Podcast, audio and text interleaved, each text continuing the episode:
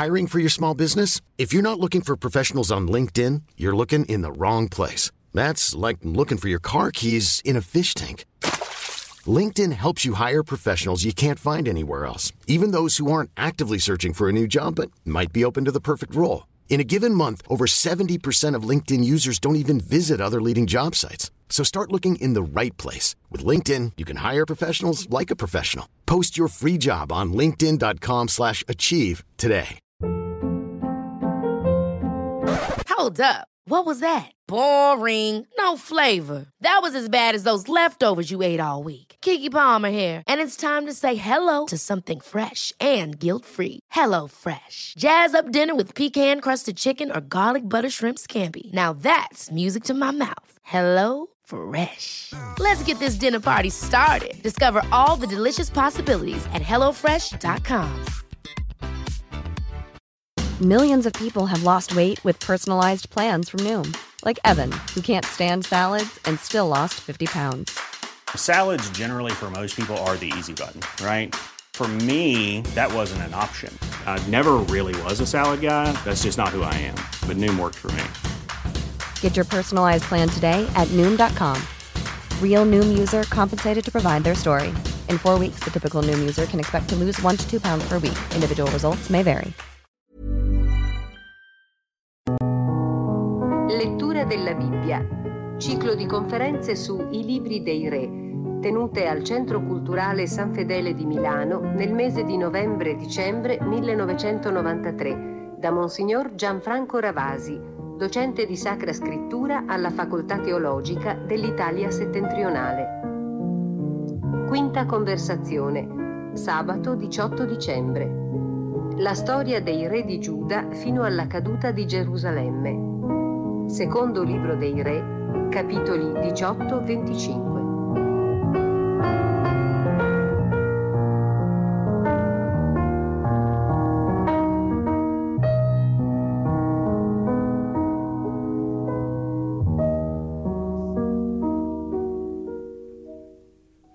Il percorso che quest'oggi dobbiamo fare insieme è naturalmente ancora una volta un itinerario piuttosto arido perché dovremo far passare idealmente sulla scena della storia di Israele, non solo della storia di Giuda, anzi del regno di Giuda, dovremo far passare una sequenza di figure, una galleria di ritratti che non hanno certo il fascino dei due grandi ritratti che abbiamo disegnato di Elia ed Eliseo. Il punto di partenza di questo itinerario è sempre, come tutti voi ormai ricordate, il primo libro dei re, il capitolo dodicesimo, cioè il grande scisma, la grande divisione, la frattura tra i due regni, il regno del nord che avrà poi per capitale Samaria e il regno del sud che ha per capitale Gerusalemme, il regno del nord detto anche di Israele e il regno del sud detto di Giuda, dalla tribù principale, Giuda. Noi ora seguiremo l'itinerario di questo secondo regno, il quale durerà un paio di secoli in più rispetto al precedente, un secolo e mezzo in più rispetto al, seco- al regno settentrionale, e che avrà al suo interno una caratteristica, quella dell'avere costantemente un filo dinastico permanente. Forse c'è effettivamente anche una frattura, come vedremo oggi, però la Bibbia fa tutto il possibile per non farla vedere questa frattura, perché come ben sappiamo la storiografia della Bibbia non è di tipo strettamente scientifico, è una storiografia orientata, pilotata, guidata, cioè una storia teologica. E il filo continuo genealogico davidico non può essere interrotto, pena la continuità della storia della salvezza. La nostra è un'impresa abbastanza difficile perché, dicevo, la sequenza è anche piuttosto arida, come spesso succede, presentare la storia è possibile, sì, anche attraverso tutti gli eventi che hanno dei colori molteplici, però il più delle volte quando si devono concentrare quattro secoli si deve ricorrere quasi esclusivamente a delle intuizioni, a dei piccoli quadri, a delle figure che emergono e scompaiono.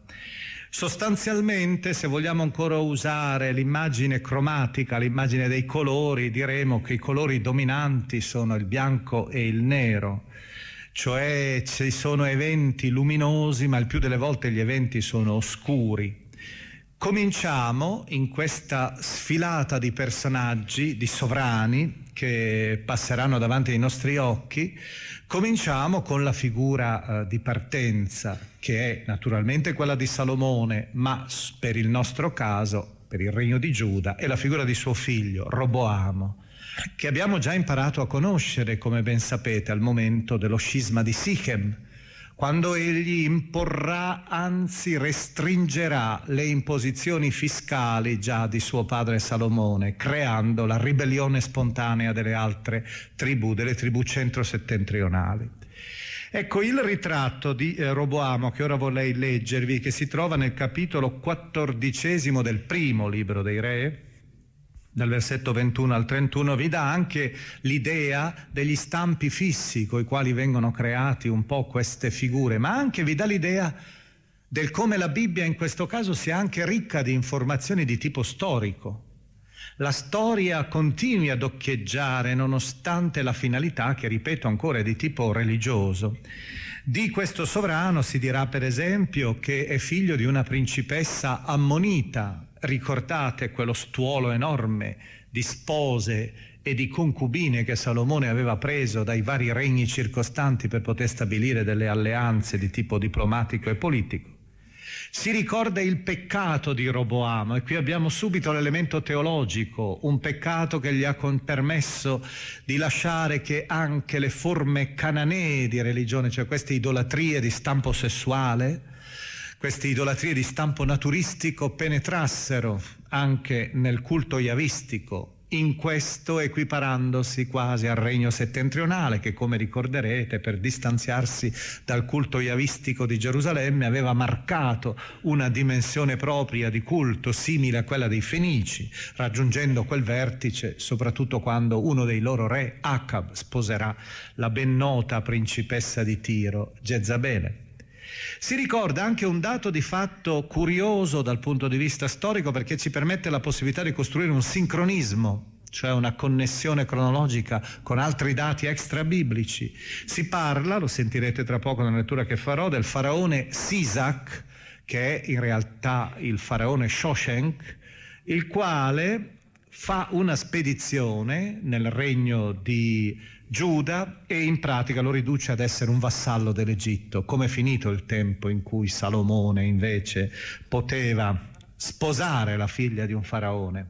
Ora Roboamo, suo figlio, è un semplice suddito e questa spedizione è stata confermata anche da un'iscrizione che si trova nel tempio di Karnak, in cui questo faraone ricorda tutte le città che ha conquistato, e gli dice, del regno di Giuda, tra l'altro vedrete che sarà eh, suggestivo anche un'immagine, un simbolo quasi. Verrà e deprederà il Tempio di Gerusalemme e il palazzo e gli edifici di Salomone dagli scudi d'oro che aveva costruito, che aveva incastonato Salomone Ebbene, il figlio Roboamo, una volta che questi eh, beni sono stati eh, ormai sequestrati dal nuovo padrone, che cosa farà? Li sostituirà, sì, ma con che materiale? Con bronzo.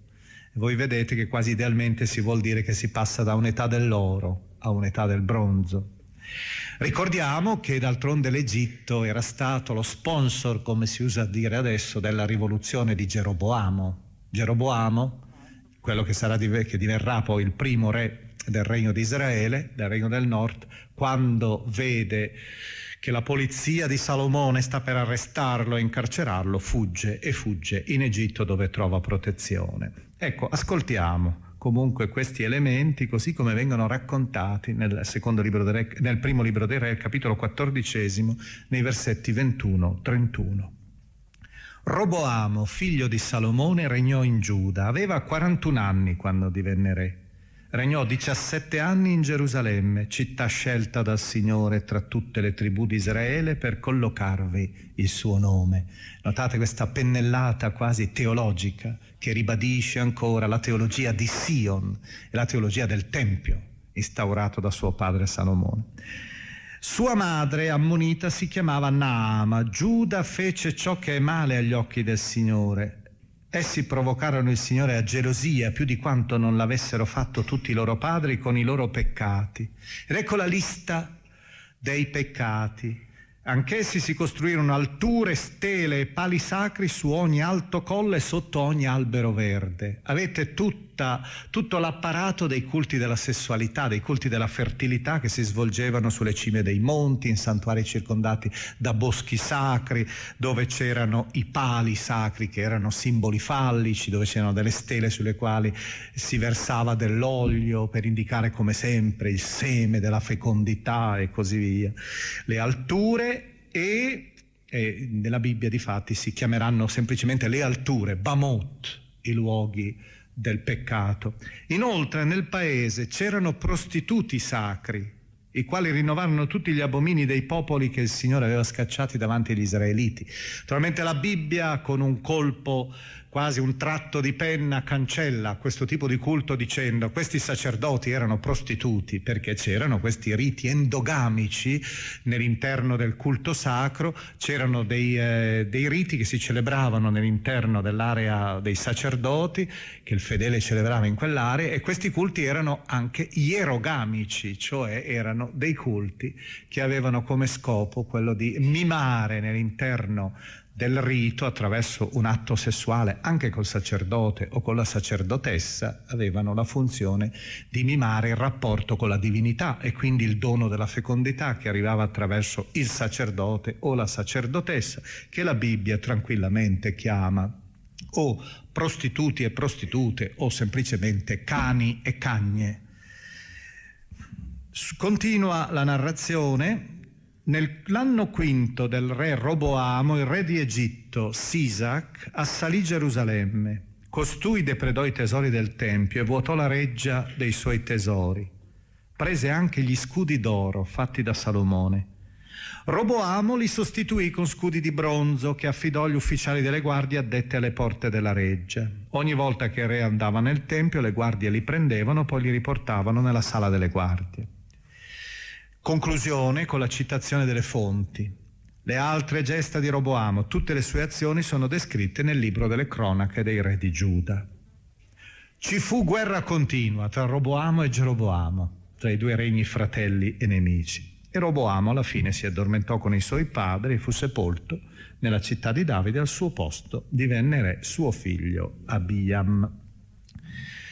Personaggi che sfilano davanti ai nostri occhi, dicevo, di vario livello, raramente lodati dalla Bibbia. Anche la dinastia davidica è fatta per buona parte di avventurieri in alcuni casi, in qualche caso persino di criminali, di sovrani prevaricatori, di veri e propri anche mascalzoni in senso stretto sui quali si appunterà l'indice dei profeti. Uno dei rari re giusti è per esempio un re che subentra subito dopo, è il nipote di, eh, di Roboamo, Asa, ma io non lo voglio ricordare adesso perché sarebbe anche lungo presentarli tutti. Voglio soltanto di questo re indicare un elemento che serve quasi per comprendere la figura eh, ideale del sovrano, ma anche il peso concreto della storia, che trascinava con sé un'infinità di conseguenze di altro genere. Trascinava con sé il peso della storia anche tante questioni drammatiche, cioè come sempre la guerra. Infatti da un lato questo sovrano cerca di stabilire il, un'alleanza con Damasco, con la Siria, che era già alleata col regno fratello, il regno di Israele, il regno del nord. Cerca quindi di rompere un'alleanza e la Bibbia allora con una frase continua a ricordare, è una specie di leitmotiv, questo l'abbiamo sentito poco fa in una forma diversa, adesso lo sentiamo in un'altra maniera, per ricordare che anche questo re giusto ha però come caratteristica quasi sempre il guerreggiare. Infatti si dice nel capitolo quindicesimo, al versetto 16, ci fu guerra continua tra Asa e Baasa, re di Israele, per tutta la loro vita.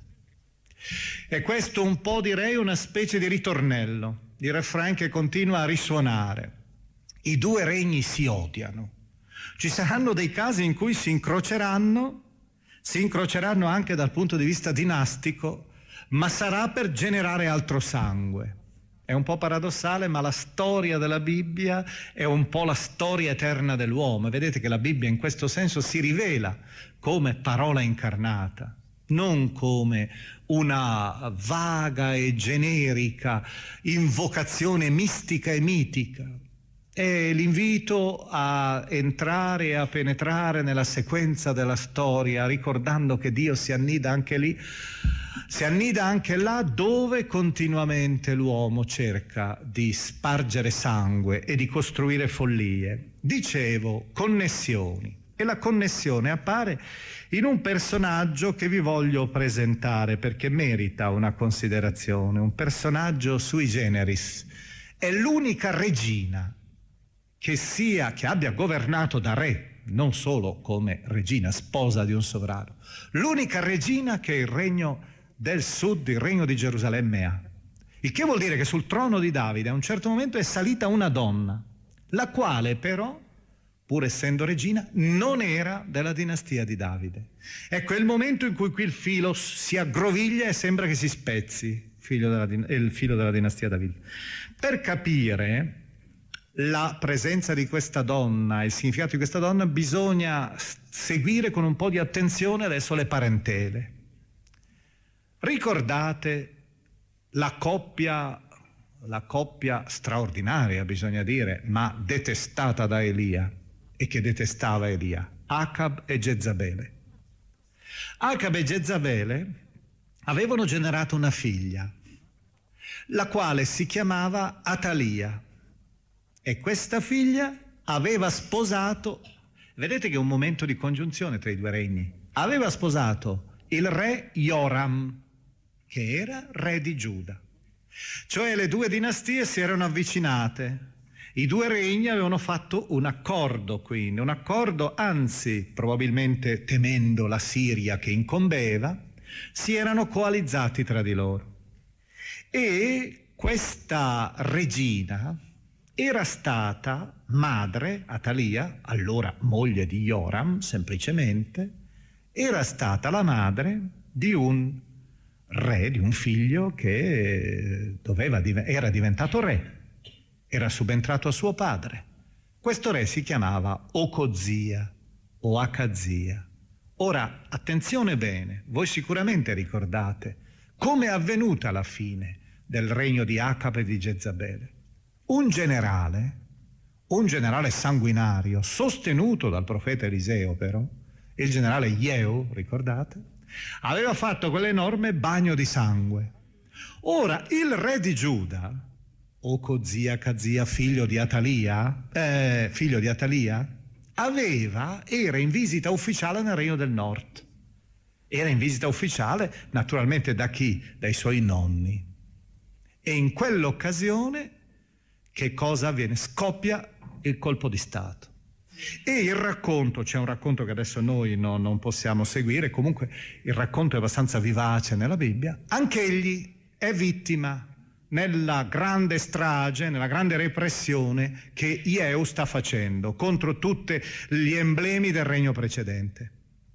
È per questo motivo che Atalia si trova in Gerusalemme da sola Col figlio morto, il marito era già morto, Joram, il figlio Cozia, morto durante la ribellione di Jeo.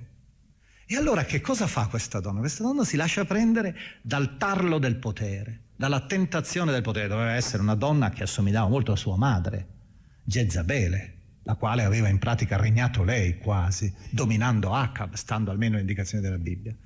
E questa donna che cosa fa? Elimina tutti gli eventuali pretendenti, cioè i figli dei fratelli, eccetera, di, di, di suo marito, cioè della dinastia davidica, li elimina tutti e si insedia come regina, si fa proclamare regina. Eh, questa esperienza è raccontata, questa vicenda è raccontata nel capitolo undicesimo del secondo libro dei re, come sapete ha dato origine ad una celebre tragedia, stupenda peraltro, di Racine, uno dei ricordi miei, io l'ho tradotta in quarta ginnasio, quando si imparava il francese, quando si cominciava a imparare il francese, ed è o quarto o quinto ginnasio, ed è eh, effettivamente una delle grandi tragedie di Racine, anche perché riesce a cogliere non soltanto il eh, meccanismo psicologico interiore del potere, questa specie di droga, di narcosi che prende questa donna, la quale incombe sempre più gloriosa, ma dall'altra parte l'autore giustamente fa emergere un altro personaggio che si trova nell'interno del racconto della Bibbia, il sacerdote, colui che farà emergere a un certo momento il, il, il controaltare di Atalia, il sacerdote, il sommo sacerdote Ioiada, Ecco, sono un po' i due personaggi. L'uno, Atalia, con la forza del potere, inebriata del potere, e l'altro con la forza della, se volete, non tanto per Rassini, anche della libertà. Là era invece la forza del potere ecclesiastico, il quale si ergeva e contrastava questa presenza che rompeva la speranza anche dinastica davidica. E che cosa avviene? Ma lasciamo la parola per un momento, almeno per qualche brandello, al testo biblico. Io vi leggo dal versetto 12 in avanti, sempre del capitolo undicesimo del secondo libro dei re. Allora Ioiada fece uscire il figlio del re, Joash, cioè che chi è questo figlio del re che esce? Il racconto precedente lo spiega. È un bambino che i sacerdoti avrebbero salvato dalla strage di Atalia, dalla strage di tutti i figli dei principi, di tutti gli eredi al trono. E l'avrebbero allevato nascostamente nel, nel Tempio. Arrivato al momento giusto, il sacerdote, il sacerdote Ioiada, dopo sei anni di regno di Atalia, tenta il colpo di Stato con questa piccola bandiera. Naturalmente gli studiosi qui sono convinti che questo Joash fosse semplicemente un giovane scelto dai sacerdoti secondo il loro desiderio, il desiderio cioè di riuscire a scalzare Atalia, che non fosse in senso stretto un Davidide. Ma la Bibbia lo racconta marcando questa sua presenza davidica per quale ragione? Perché deve ribadire che comunque anche con Atalia, Atalia non è riuscita a sterilire la dinastia davidica. Noi sappiamo che d'altra parte la linea messianica non ha bisogno di questa genealogia biologica. Però d'altra parte, vedete, la Bibbia invece lo doveva affermare secondo questa intuizione, secondo questa visione unitaria. E allora ha salvato in questa maniera un ragazzo che era stato protetto dai sacerdoti durante il regno di Atalia. Allora Ioiada fece uscire il figlio del re, gli impose il diadema e le insegne, lo proclamò re e lo unse sempre nel Tempio. Gli astanti batterono le mani ed esclamarono Viva il re! Atalia, sentito il clamore delle guardie e del popolo, si diresse verso la moltitudine nel Tempio. Guardò. Ecco, il re stava presso la colonna secondo l'usanza, una delle due colonne che erano nell'interno del Tempio, e che erano il luogo nel quale il re veniva intronizzato e faceva il giuramento. I capi e i trombettieri erano intorno al re, mentre tutto il popolo del paese esultava e suonava le trombe. Atalia si stracciò le vesti e gridò tradimento, tradimento. Il sacerdote Ioiada ordinò ai capi dell'esercito, fatela uscire tra le file e chiunque la segua sia ucciso di spada. Il sacerdote infatti aveva stabilito che non venisse uccisa nel Tempio del Signore per non sconsacrarlo. Le misero le mani addosso ed essa raggiunse la reggia attraverso l'ingresso dei cavalli e là fu uccisa. Vedete che l'indicazione non solo, il racconto è vivacissimo, proprio la sorpresa si sente da lontano, viva il re, cos'è questa? La regina esce dal palazzo reale, va a vedere, vede che c'è un colpo di Stato in azione, grida disperata, tenta di fuggire, la lasciano fuggire e la uccidono in un punto ben preciso, all'ingresso quello che si chiamava la porta dei cavalli, dove forse passavano le parate militari. Ecco, vedete, un ricordo eh, importante dal punto di vista storico, ma anche dal punto di vista, direi, narrativo. Facciamo ancora passare i nostri personaggi. Qualche volta qualcuno lo possiamo evocare così per transenna. Pensiamo al, nel secondo libro Re, capitolo quindicesimo, al re Azzaria, detto anche Ozia, non merita nessun rilievo in realtà. Sappiamo soltanto che morì lebroso, poverino. Il libro delle cronache dicono che divenne lebroso perché volle, il libro delle cronache è un libro scritto dai sacerdoti, eh? quindi cerca di marcare il privilegio, il primato sacerdotale, perché aveva voluto lui presiedere un atto di culto sacrificale con l'incenso. È per questo motivo che mentre proprio stava offrendo il l'incenso, la sua pelle cominciò a squamarsi e ad essere colpito dalla lebbra bianca.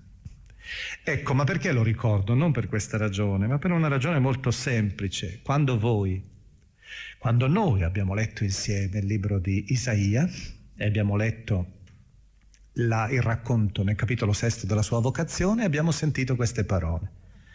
6.1 di Isaia. Nell'anno in cui morì il re Ozia, io vidi il Signore seduto su un trono alto ed elevato.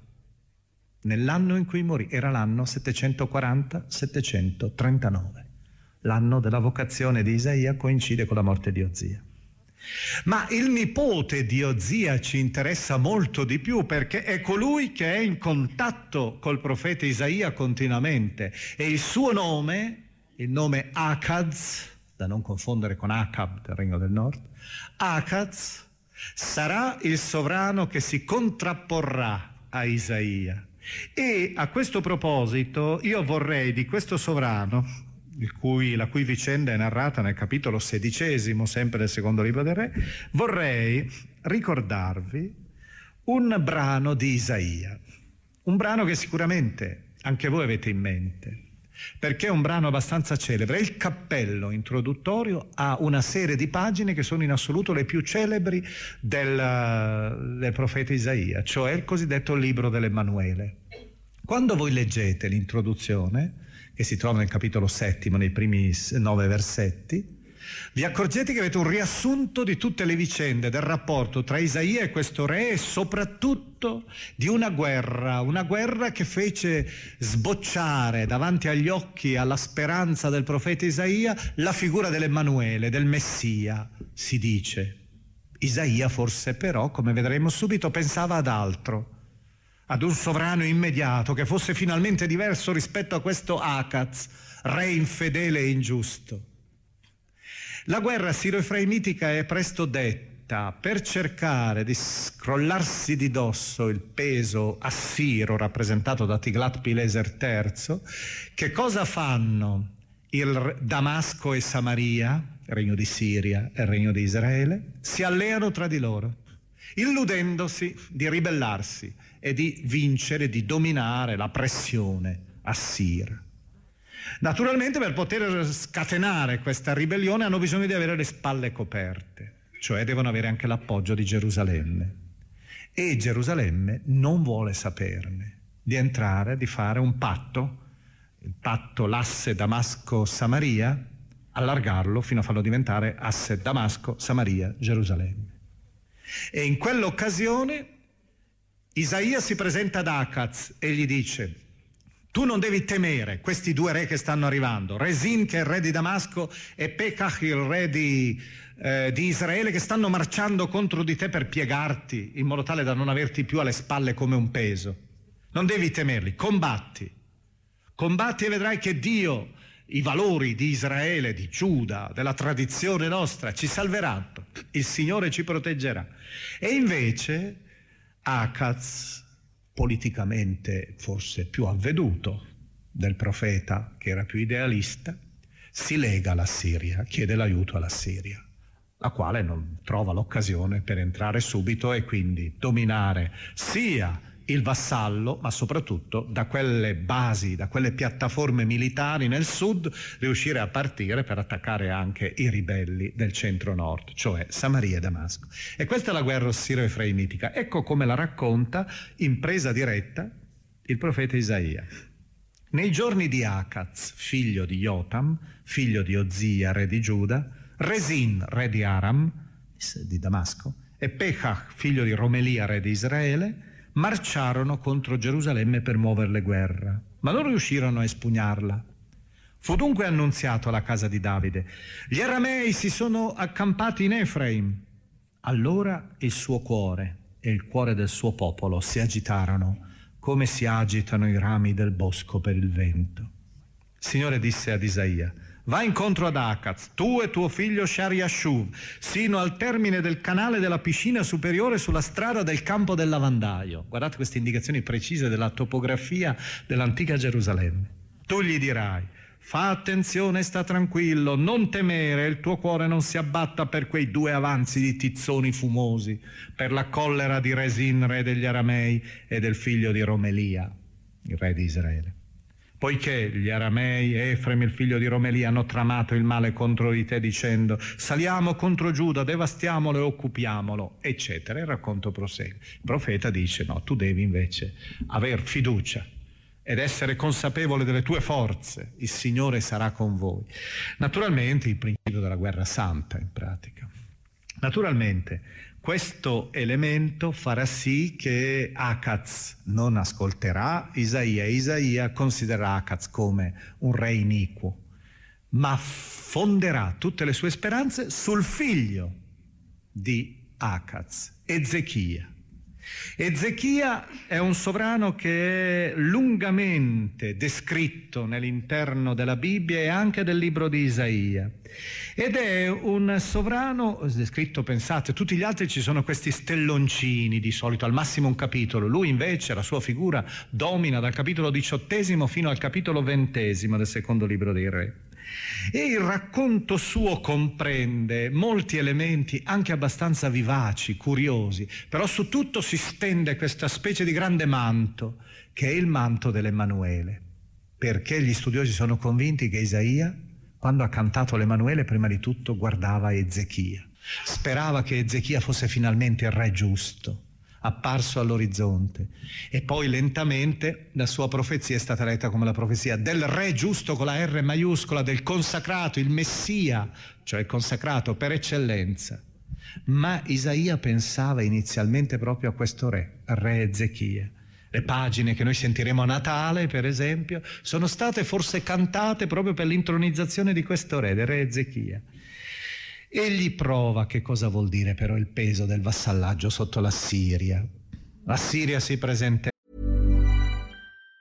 Planning for your next trip? Elevate your travel style with Quince. Quince has all the jet setting essentials you'll want for your next getaway, like European linen, premium luggage options, buttery soft Italian leather bags, and so much more. And it's all priced at 50 to 80% less than similar brands. Plus, Quince only works with factories that use safe and ethical manufacturing practices. Pack your bags with high-quality essentials you'll be wearing for vacations to come with Quince. Go to quince.com slash trip for free shipping and 365-day returns. Ever catch yourself eating the same flavorless dinner three days in a row?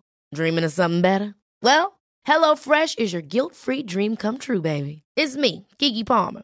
Let's wake up those taste buds with hot, juicy pecan-crusted chicken or garlic butter shrimp scampi. Mm. Hello Fresh. Stop dreaming of all the delicious possibilities and dig in at HelloFresh.com. Let's get this dinner party started.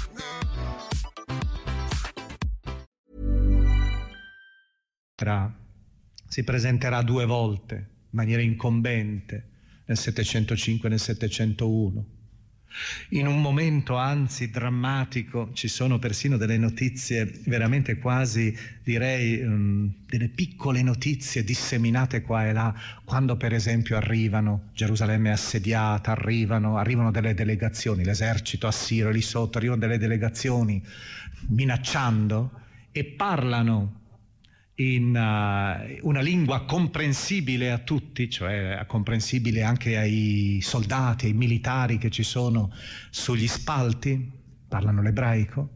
Ecco che allora, in quel momento, la delegazione ufficiale, i ministri di Ezechia dicono a questa delegazione del re d'Assiria, non parlare in questa lingua che è capita anche dai, dai soldati e si scoraggerebbero. Parlate invece l'aramaico, un'altra lingua, la lingua diplomatica, che capiamo solo noi quasi per nascondere la tragedia che incombeva. Troviamo, questi, questo elemento lo troviamo nel versetto, eh, versetto 17, si dice il re d'Assiria mandò il Tartan, il capo delle guardie, il gran coppiere da Lachish a Gerusalemme, il re Ezechia con un grande esercito. Costoro salirono e giunsero a Gerusalemme, si fermarono al canale della piscina superiore sulla strada del campo del lavandaio. Ricordate la promessa dell'Emanuele era stata fatta lì da Isaia. E più avanti si dice nel versetto 26, Eliachim, figlio di Helchia, Semna Joach, che è la delegazione invece del re di Giuda, rispose al gran coppiere, parla ti prego ai tuoi servi in aramaico, perché noi lo comprendiamo, non parlare in ebraico, mentre il popolo è che è sulle mura ascolta. Vedete anche questo gioco politico sottile presentato anche nell'interno, ma soprattutto la figura di eh, Ezechia è cantata, potremmo dire, nonostante la freddezza del narratore di queste pagine, è cantata in un ritratto che troviamo agli inizi del capitolo diciottesimo, i primi sette versetti, quando si dice quando Ezechia divenne re aveva 25 anni, regnò 29 anni in Gerusalemme. Sua madre si chiamava Abi, figlia di Zaccaria. Fece ciò che è retto agli occhi del Signore, secondo quanto aveva fatto Davide suo antenato. Egli eliminò le alture, frantumò le stele, abbatté il, pa- il palo sacro, fece a pezzi il serpente di bronzo eretto da Mosè eh, vedete tutti gli elementi di idolatria di magia, anche un simbolo del racconto del deserto, del libro dei numeri, il serpente che aveva guarito gli ebrei morsicati dai morsi del serpente nel deserto, era diventato oggetto di adorazione, lui spazzò via tutto. Difatti fino a quel tempo gli ebrei, gli, brucia- gli israeliti gli bruciavano incenso e lo chiamavano Nekushtan, che vuol dire il serpente sacro. Ezechia confidò nel Signore Dio di Israele fra tutti i re di Giuda nessuno fu simile a lui, né tra i suoi successori né tra i suoi predecessori. Attaccato al Signore non se ne allontanò, osservò i decreti che il Signore aveva dati a Mosè e il Signore fu con Ezechia e questi riuscì in tutte le sue iniziative, il che non è del tutto vero perché la sua vicenda, la vicenda del suo regno fu un equilibrio instabile sotto l'incombere da un lato della Siria e dall'altro della sorgente nuova potenza, quella babilonese, che tra l'altro fa una spedizione, una delegazione babilonese, arriva a Gerusalemme offrendo l'alleanza per scrollarsi di dosso il gioco assiro. E questa delegazione è guidata, è mandata da un sovrano di cui abbiamo il nome anche negli annali babilonesi. La Bibbia deforma un po' il nome, lo chiama Merodac Baladan, ma noi sappiamo che è Marduk Palladin a Palladina, di cui abbiamo la testimonianza anche nel mondo babilonese, il quale arriva, fa una spedizione proprio per cercare di convincere questo re giusto a passare, a cambiare alleanza. Come vedete gli intrighi politici continuano anche quando c'è un sovrano che viene cantato in questa maniera, che è una specie di canonizzazione della sua figura. E Isaia, nel libro di Isaia, dal capitolo 36 al 39, Isaia racconta le stesse vicende. Noi sappiamo che è una fonte che è stata inserita nel libro di Isaia proprio per ricordare queste vicende, le vicende di questo sovrano, compresa quella vicenda, e questa è veramente pittoresca, la vicenda della sua malattia. Quando egli sente ormai che sono giunti i suoi giorni alla fine ed egli non ha voglia di morire, allora chiama il profeta Isaia che era stato il suo grande tutore, il suo difensore, gli dice in pratica invoca Dio a non farmi morire. E di fatti il profeta riesce a farlo guarire, ma lo fa guarire anche attraverso il ricorso alla medicina, una medicina naturalmente molto primitiva e molto orientale, lo cura con un impiastro di fichi. E al tempo stesso gli offre una specie di grande segno religioso per cui la vita gli viene offerta da Dio stesso. E il segno celeberrimo, lo ricordate tutti, probabilmente perché è diventata quasi una specie di emblema, è il segno della meridiana. La meridiana che torna indietro di 10 gradi, ricordandogli quasi simbolicamente, vedete che la sua vita, che era ormai giunta alla parabola del tramonto, ritorna indietro di 10 gradi. Come vedete la Bibbia è un grande repertorio anche di, di, di, di racconti, di apologhi di ogni genere. Pensate com'è suggestivo questo simbolo della meridiana, la meridiana che ritorna, simbolo della vita. E in Isaia, nel capitolo 38, abbiamo anche un bellissimo canto di Ezechia guarito, il quale dice quella gioia, non i morti ti lodano, Signore, perché allora nell'oltrevita non si aveva una grande fiducia, ma noi, vivi, come faccio io oggi, ti diamo lode, oh Signore. La storia prosegue e facciamo passare l'ultimo re, giusto.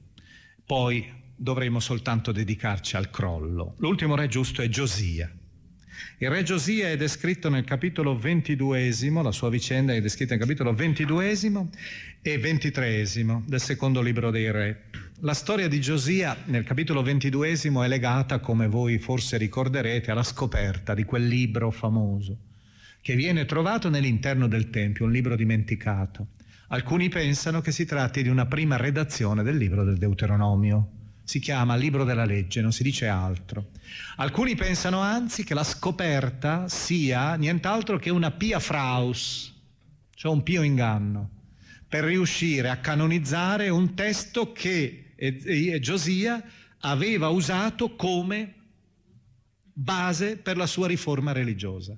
Perché Giosia, dopo il figlio di Ezechia, che era stato empio, Manasse, che aveva smentito il padre e aveva riportato ancora Israele ai culti pagani, Giosia ritorna e fa ancora un bagno purificatore, è l'ultimo, prima della fine.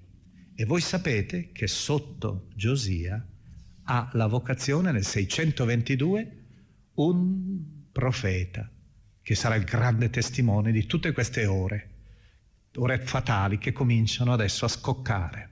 Si tratta di Geremia, il profeta Geremia. Ecco, la fine di Giosia merita una considerazione. Poche battute, la Bibbia sembra quasi non voler raccontare una fine così ingloriosa. Sentite come la racconta. Nel capitolo ventitresimo leggiamo i versetti 29 e 30. Durante il suo regno, il regno di Giosia, il faraone Necao, re d'Egitto, si mosse per soccorrere il re d'Assiria sul fiume Eufrate. Il re Giosia gli andò incontro, ma Necao l'uccise in Megiddo al primo urto. I suoi ufficiali portarono su un carro il morto da Megiddo a Gerusalemme e lo seppellirono nel suo sepolcro. Il popolo del paese prese Joacaz, figlio di Giosia, lo unse, lo proclamò re al posto di suo padre. Una notizia che creò probabilmente un grande sconcerto teologico in, Isa- in Giuda. Perché vedete, era un re giusto e anziché avere una vita serena, trionfi, è stato spazzato via al primo urto dal faraone, il quale faraone stava compiendo una scelta politica, faraone Necao, Necao II, stava compiendo una scelta politica abbastanza curiosa ma significativa, eh, che si ripeterà poi con, costantemente all'interno della storia.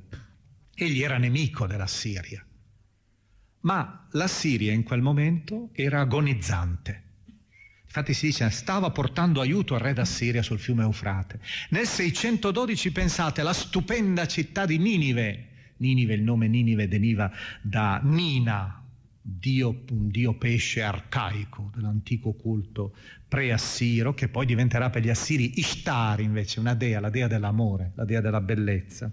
Pensate che era una città di 7 km quadrati e mezzo, quei tempi erano 15 porte, 15 torri, una città stupenda. Era stata distrutta dai Medi, Ciassare, e dal sorgente astro babilonese, Nabopolassar, che sarà il padre di Nabucodonosor. Ebbene, nel, 605, nel 609 quando ormai la Siria è ridotta, sta per, per, crollare, ha perso la capitale, si sta restringendo sempre di più, che cosa decide l'Egitto? Temendo questa nuova potenza giovane che sta sorgendo, la potenza babilonese, decide di correre in aiuto dell'antico nemico. Divide e timpera.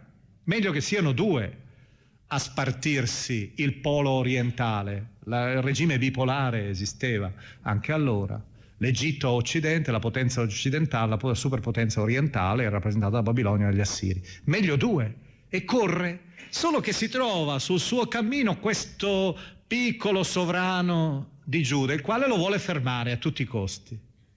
Ed egli lo spazza via e prosegue la sua marcia. Però noi sappiamo che arriva nel 605, nella famosa battaglia di Carchemish, Necao sarà piegato, sconfitto. Chi sconfiggerà Necao?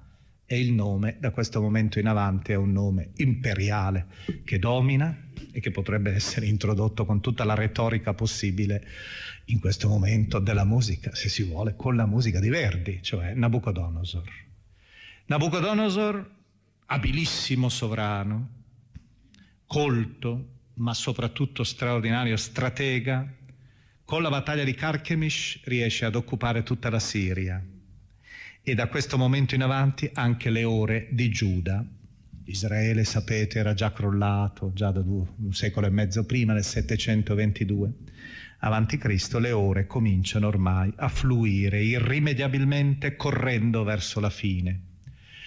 Il successore di eh, Giosia dovrebbe essere, come si diceva, Joachaz, solo che il faraone passando mentre ritornava nei suoi territori, considerando questa zona come un suo protettorato, impone un altro figlio di Giosia, il quale si chiamava Joachim, un re perverso che odierà Geremia e Geremia non gli risparmierà mai un attacco contro tutte le ingiustizie e le follie del suo governo. E naturalmente Geremia, come tutti i profeti, dovrà conoscere il carcere, la cisterna fangosa, ricordate, tutte le persecuzioni.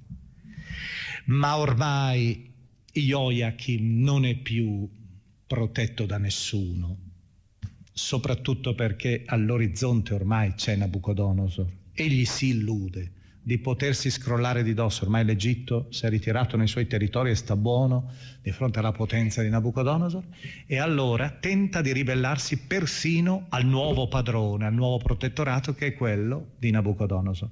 Nabucodonosor arriva e nel 597 a.C. compie la prima grande deportazione. Questa deportazione ve la descrivo perché è un modo astuto con cui si piegavano per gradi con cui Nabucodonosor spiegava per gradi gli stati. Prima portando via tutta la classe dirigente e tutti i tecnici, per cui in pratica restava uno Stato in mano soltanto, non aveva più, la, eh, non aveva più tutte le strutture portanti, economiche, le strutture scientifiche, le strutture tecniche e si trovava ben presto ai piedi del nuovo sovrano. Ecco come viene raccontata questa prima deportazione, dieci anni prima della distruzione della seconda deportazione. Capitolo ventiquattresimo, versetti 11-17. Nabucodonosor, re di Babilonia, giunse presso la città di Gerusalemme, mentre i suoi ufficiali l'assediavano. Joachim, che è il nuovo re, da non confondere con Joachim, i nomi qui sono un po' difficili da, da, da distinguere. Joachim, re di Giuda, si presentò con sua madre, i suoi ministri, i suoi capi, i suoi eunuchi al re di Babilonia. Questi, nell'anno ottavo del suo regno, lo fece prigioniero. Il re di Babilonia portò via di là tutti i tesori del Tempio e i tesori della reggia, fece a pezzi tutti gli oggetti d'oro che Salomone, re di Israele, aveva posti nel Tempio. Così si adempì la parola del Signore. Vedete lo storico religioso che nota sempre il giudizio di Dio. Deportò tutta Gerusalemme, cioè tutti i capi, tutti i prodi, si traduce qui ma non è giusto, Gibborim in ebraico sono tutti militari, in numero di 10.000, quindi la creme dell'esercito, tutti i falegnami, tutti i fabbri, i tecnici, rimase solo la gente povera del paese deportò in Babilonia Joachim, la madre del re, le mogli del re, i suoi eunuchi, le guide del paese, i politici del paese, conducendoli in esilio da Gerusalemme in Babilonia. Tutti gli uomini di valore, in numero di 7.000, i falegnami, i fabbri in numero di 1.000, e tutti i guerrieri più prodi furono condotti in esilio a Babilonia dal re di Babilonia. Il re di Babilonia nominò re al posto di Joachim Mattania suo zio. E questo è il gesto proprio del potere assoluto. Ormai il padrone sono io, nomino anche il re. E gli cambiò il nome in Sedecia. E questo è il massimo dell'umiliazione, imporre il nome nuovo.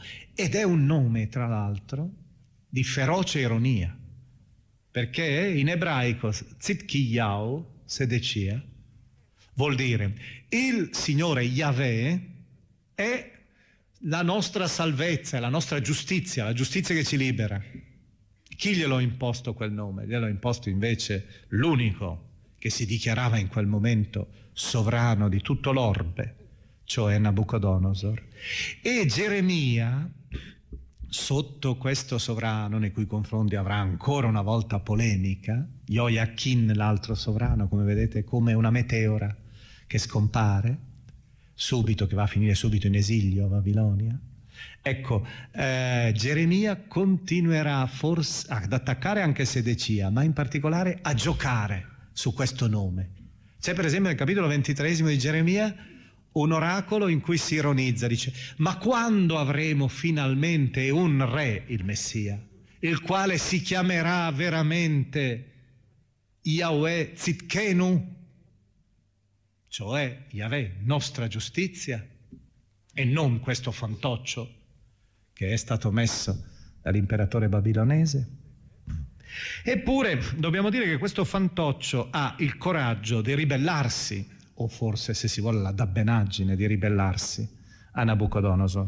E allora dieci anni dopo, nel 587-86, dopo un lungo assedio, Gerusalemme viene distrutta e avviene la seconda grande deportazione. Il racconto lo troviamo nel capitolo venticinquesimo Leggiamone alcune battute. Nell'anno nono del suo regno, nel decimo mese, il dieci del mese, Nabucodonosor, re di Babilonia, con tutto l'esercito marciò contro Gerusalemme. La circondò da tutte le parti e costruì intorno opere d'assedio, stanco della continua ribellione di questo piccolo vassallo, che aveva nominato lui, poi tra l'altro. La città rimase assediata fino all'undecimo anno del re Sedecia. Al nono giorno del quarto mese, quando la fame dominava la città e non c'era più pane per la popolazione, fu aperta una breccia nelle mura della città. Allora tutti i soldati fuggirono, storia costante questa, uscendo dalla città di notte per la via della porta fra le due mura, presso il giardino del re, vedete il narratore sapeva bene la planimetria di Gerusalemme. E mentre i caldei, cioè i babilonesi, erano tutti attorno alla città, presero la via dell'Araba, fuggono tutti nel deserto, i militari. I soldati dei Caldei, dei babilonesi, inseguirono il re nelle steppe di Gerico, mentre tutto il suo esercito si disperse abbandonandolo. Il re fu preso, catturato però.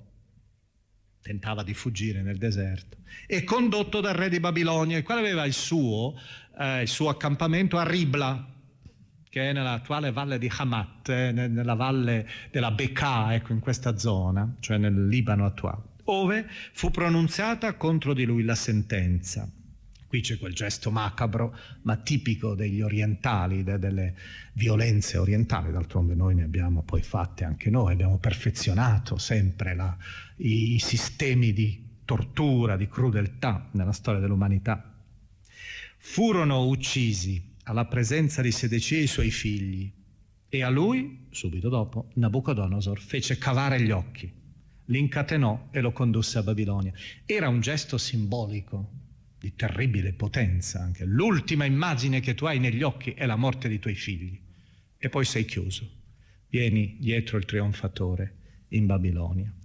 E il settimo giorno del quinto mese, era l'anno decimonono del re Nabucodonosor, re di Babilonia, Nabusardan, capo delle guardie ufficiale del re di Babilonia, un generale, eh, entrò in Gerusalemme, bruciò il tempio, la reggia, tutte le case di Gerusalemme, dando alle fiamme tutte le case di lusso. Tutto l'esercito dei Caldei che erano con il capo delle guardie demolì il muro intorno a Gerusalemme e Nabusardan, capo delle guardie, deportò il resto del popolo che era stato lasciato in città quanti erano passati disertori al re di Babilonia e il resto della moltitudine. Notate questo inciso sui disertori. Anche. Tutti vengono raccolti e tutti avviati per la seconda deportazione. Nella prima, quella di dieci anni prima, tra coloro che marciavano lungo, per andare verso Babilonia, per andare a finire lungo i fiumi di Babilonia, c'era anche un profeta, Ezechiele, che era un sacerdote, quindi è stato deportato anche coi sacerdoti. Qui ci sarebbe un profeta che doveva anche lui essere portato a Babilonia, ma lui viene lasciato invece a Gerusalemme. Perché durante tutti gli anni della sua vita, gli anni della vita del regno di Sedecia, aveva continuamente detto non ribellatevi a Babilonia. Il Signore ha dato in mano Gerusalemme che è troppo iniqua, troppo ingiusta, la date in mano al martello. Lo ripete infinite volte, con te martellavo, al martello del Signore che è Nabucodonosor. E allora la notizia giunta a Nabucodonosor, giunta ai babilonesi, i babilonesi non lo vogliono deportare, lo lasciano e affidano la gestione ormai di questo territorio, ormai semi abbandonato e diroccato, a un principe, al principe Godolia, il quale Godolia però gli ebrei da questo punto di vista rivelano anche nel racconto della Bibbia questa specie di istinto permanente comunque a tenere alta la loro libertà, il vessillo della loro libertà comunque. Godolia è un principe messo dai babilonesi, uno però un ebreo, ma a questi che sono stati lasciati lì, povera gente probabilmente insignificante, oppure collaborazionisti, insomma rode nel cuore, che ci comandi uno di noi ma che è un traditore. E allora che cosa fanno? Gli fanno un attentato e lo ammazzano. E in quel momento scatta allora la vendetta terribile di Nabucodonosor. E Geremia, come sapete, deve fuggire, prendere con questi, con alcuni di loro, deve fuggire in Egitto per concludere i suoi giorni altrove. Il racconto finisce il racconto del secondo libro dei re finisce con questo, coi fumi che salgono dalla città distrutta. Finisce con questo grande bagno di sangue, ma finisce anche il racconto, non dimentichiamo, anche con quel filo di speranza che io ho ricordato proprio all'inizio, quando ho cominciato la lettura del libro dei re. Infatti le ultime righe sono eh, legate al fatto di quel re, il primo deportato. Ricordate Joachim? Deportato la prima volta nel 597, quando al, a Nabucodonosor succede suo figlio Evil Merodach, nell'anno in cui divenne re, fece grazia a tutti i sovrani probabilmente conquistati dal padre e messi in prigione. Fece uscire dalla prigione anche Joachim, gli parlò con benevolenza, gli assegnò un seggio superiore ai seggi dei re che si trovavano con lui in Babilonia. Gli fece cambiare le vesti che aveva portato nella prigione e Joachim mangiò sempre dalla tavola del re per tutto il resto della sua vita. Il suo vitto quotidiano gli fu assicurato sempre dal re di Babilonia finché visse. E questa nota finale di speranza. Ma noi concludiamo invece con una testimonianza, potremmo citarne tante. Avete sentito? Il racconto della distruzione di Gerusalemme è tanto freddo, se volete è quasi asettico, una narrazione estremamente prosciugata. Ma pensate che cosa sono i canti delle lamentazioni, che abbiamo letto già a suo tempo. Pensiamo che cosa sono i salmi, per esempio il Salmo 80, quando guarda i versetti 13-14, vede eh, il Giuda come una vigna devastata, perché hai abbandonato la sua cinta, o oh Signore, ogni viandante ne fa vendemmia, la devasta il cinghiale del bosco e se ne pasce l'animale selvatico? Ma io vorrei finire e farvi ascoltare in finale come eh, conclusione una preghiera. Forse la recitate, quelli che recitano i salmi spesso, che lo recitano la liturgia delle ore, forse non si sono mai accorti di questo salmo, che è un salmo che descrive in una maniera, tra l'altro nell'originale ebraico, in una maniera veramente incandescente, ciò che l'ebreo ha provato quel giorno, quando la città santa è diventata semplicemente un campo di rovine, dove appunto, secondo quel famoso luogo comune dei profeti, passava soltanto il serpente saettone e soltanto era presente il passero solitario. È una preghiera, un lamento, il Salmo 74, un lamento dopo il saccheggio del Tempio. Ascoltiamo queste parole sentirete anche la preghiera e la preghiera che narra. Fa passare davanti agli occhi Immaginiamo che questo ebreo ha composto questa poesia, tra l'altro molto bella, vi dico in ebraico, l'ha composta mentre era magari in esilio a Babilonia, ancora davanti agli occhi lui aveva quei gesti sacrileghi, li vedrete descritti, i gesti sacrileghi. E alla fine ancora la sua domanda è questa, ma oddio, perché sei come un vecchio che tiene la mano in seno? Non è capace di muovere quel braccio potente che ci aveva liberato. E fino alla fine ci sarà questo grido.